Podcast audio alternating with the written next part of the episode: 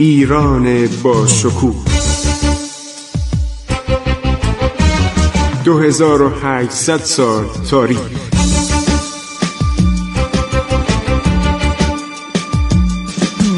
عبور از تاریخ.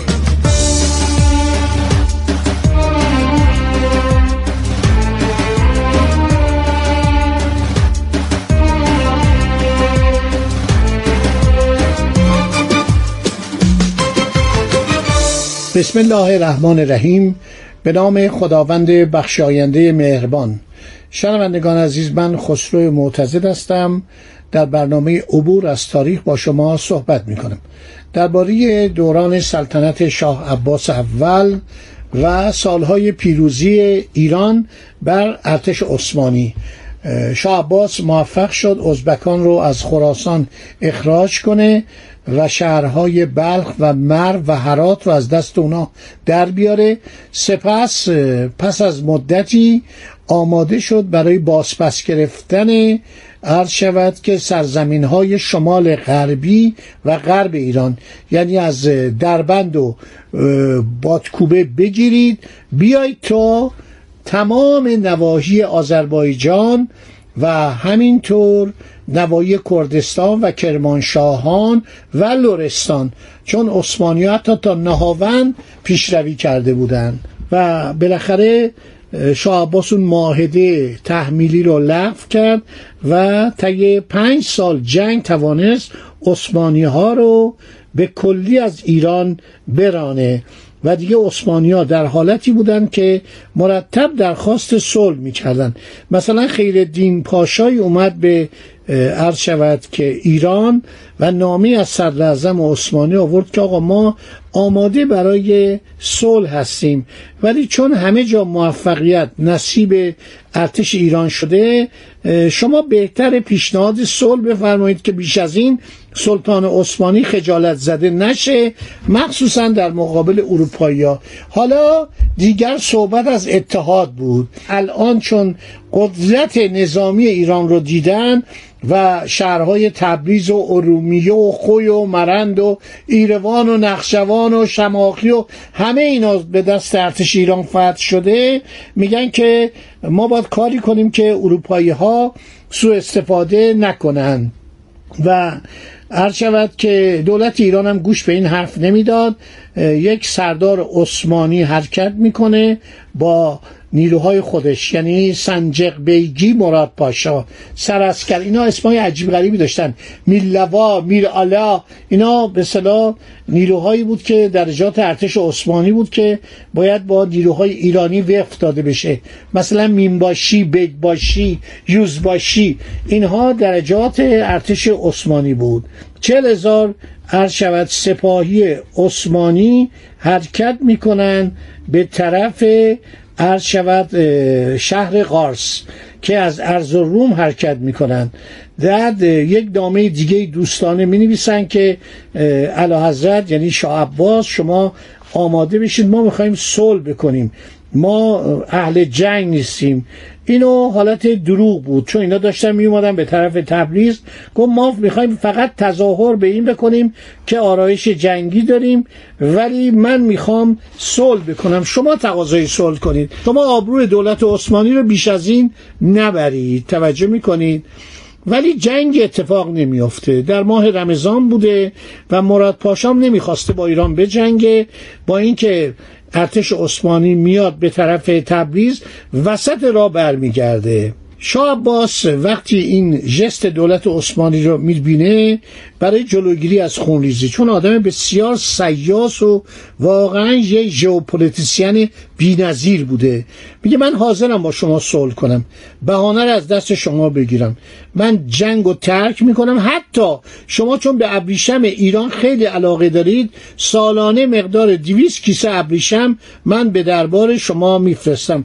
از این بهتر آبروی شما هم حفظ شد که نگویند که دولت عثمانی چون مرتب داره شکست می‌خوره هر شود که کوتاه اومده و تقاضای صلح کرده. یعنی نگاه کنید آدم سیاستمدار بسیار هوشمندی حفظ آبروی عرض شود که دولت عثمانی رو می‌کنه.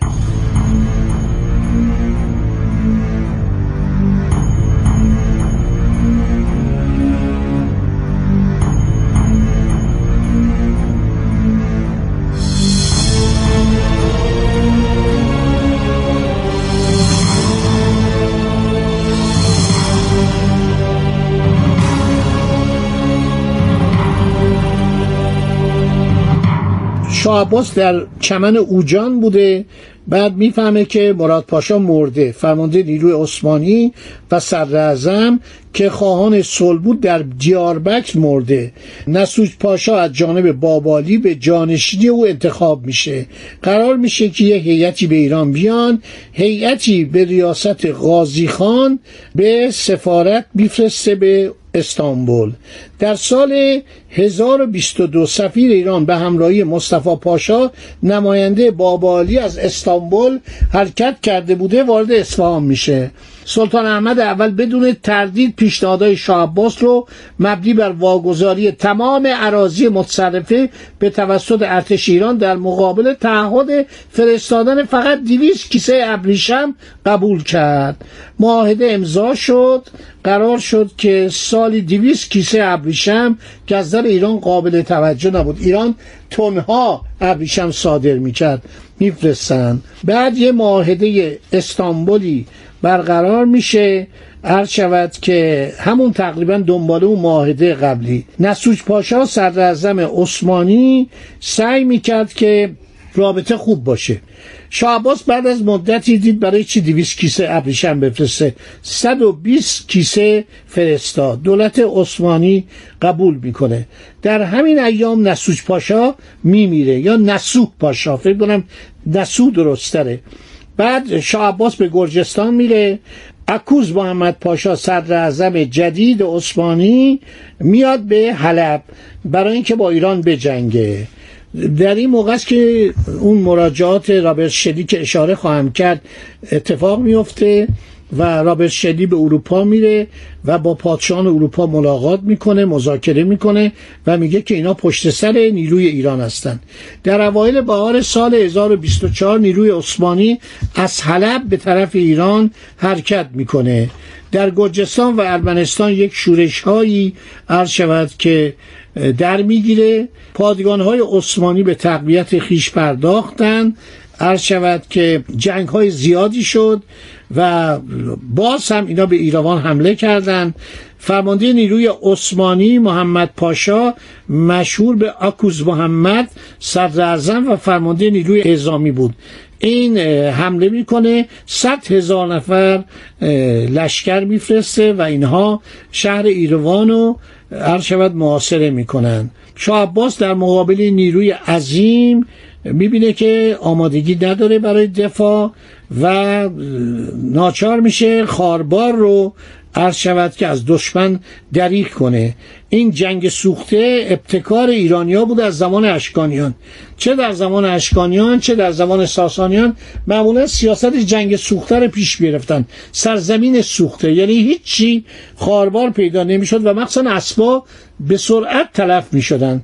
چون اسب باید در شبانه روز مقداری بهش علوفه برسه کا یونجه برسه وقتی نمی‌رسید میمرد.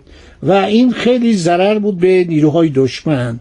مسئله کمبود خاربار اکوز محمد پاشا رو وادار می‌کنه یک شخصی به نام خلیل آقا رو بفرسته و بعد بگه که ما می‌خوایم با شما صلح کنیم.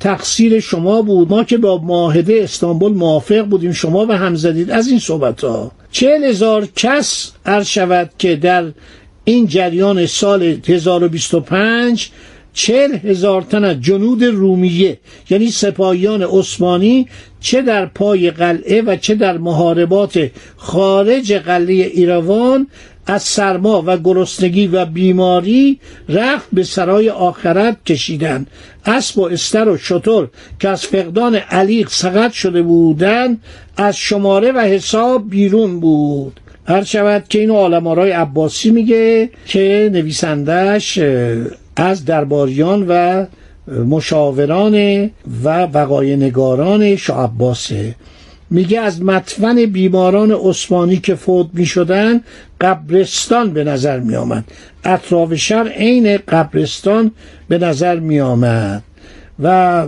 لشکریان عثمانی بسیار از شود که نابود شدند.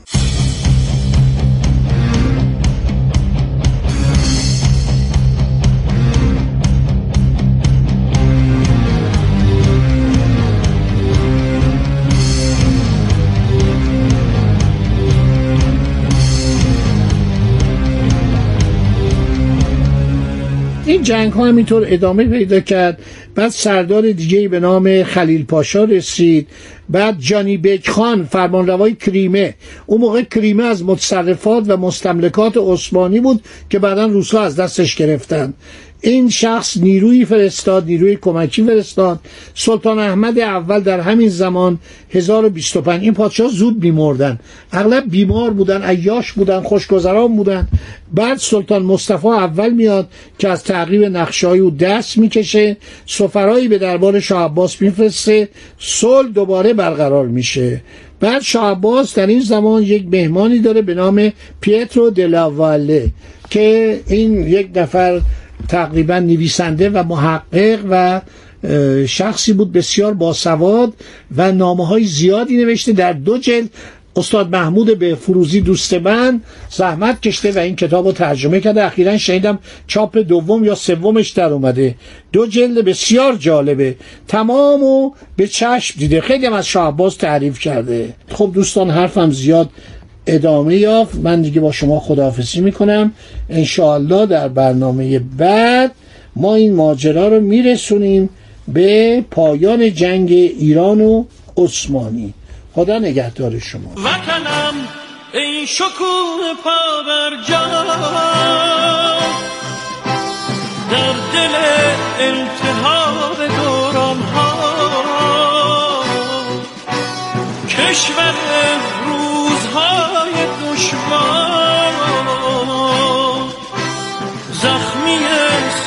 سربلند بحران ها ایستادی به جنگ رو در رو. خنجر از پشت می‌زند دشمن. گویی از ما و در نهان بر ما. وطنم پشت حیله را بشکن. وطنم ای شکوه پا بر در دل انتحاب دوران ها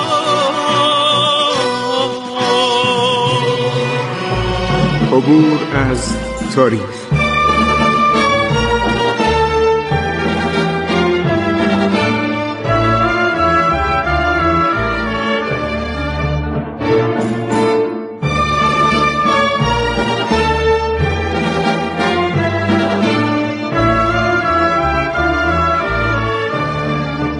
ایران با شکوه. 2800 سال تاریخ. سرگذشت ایران ما به روایت خسرو معتزد.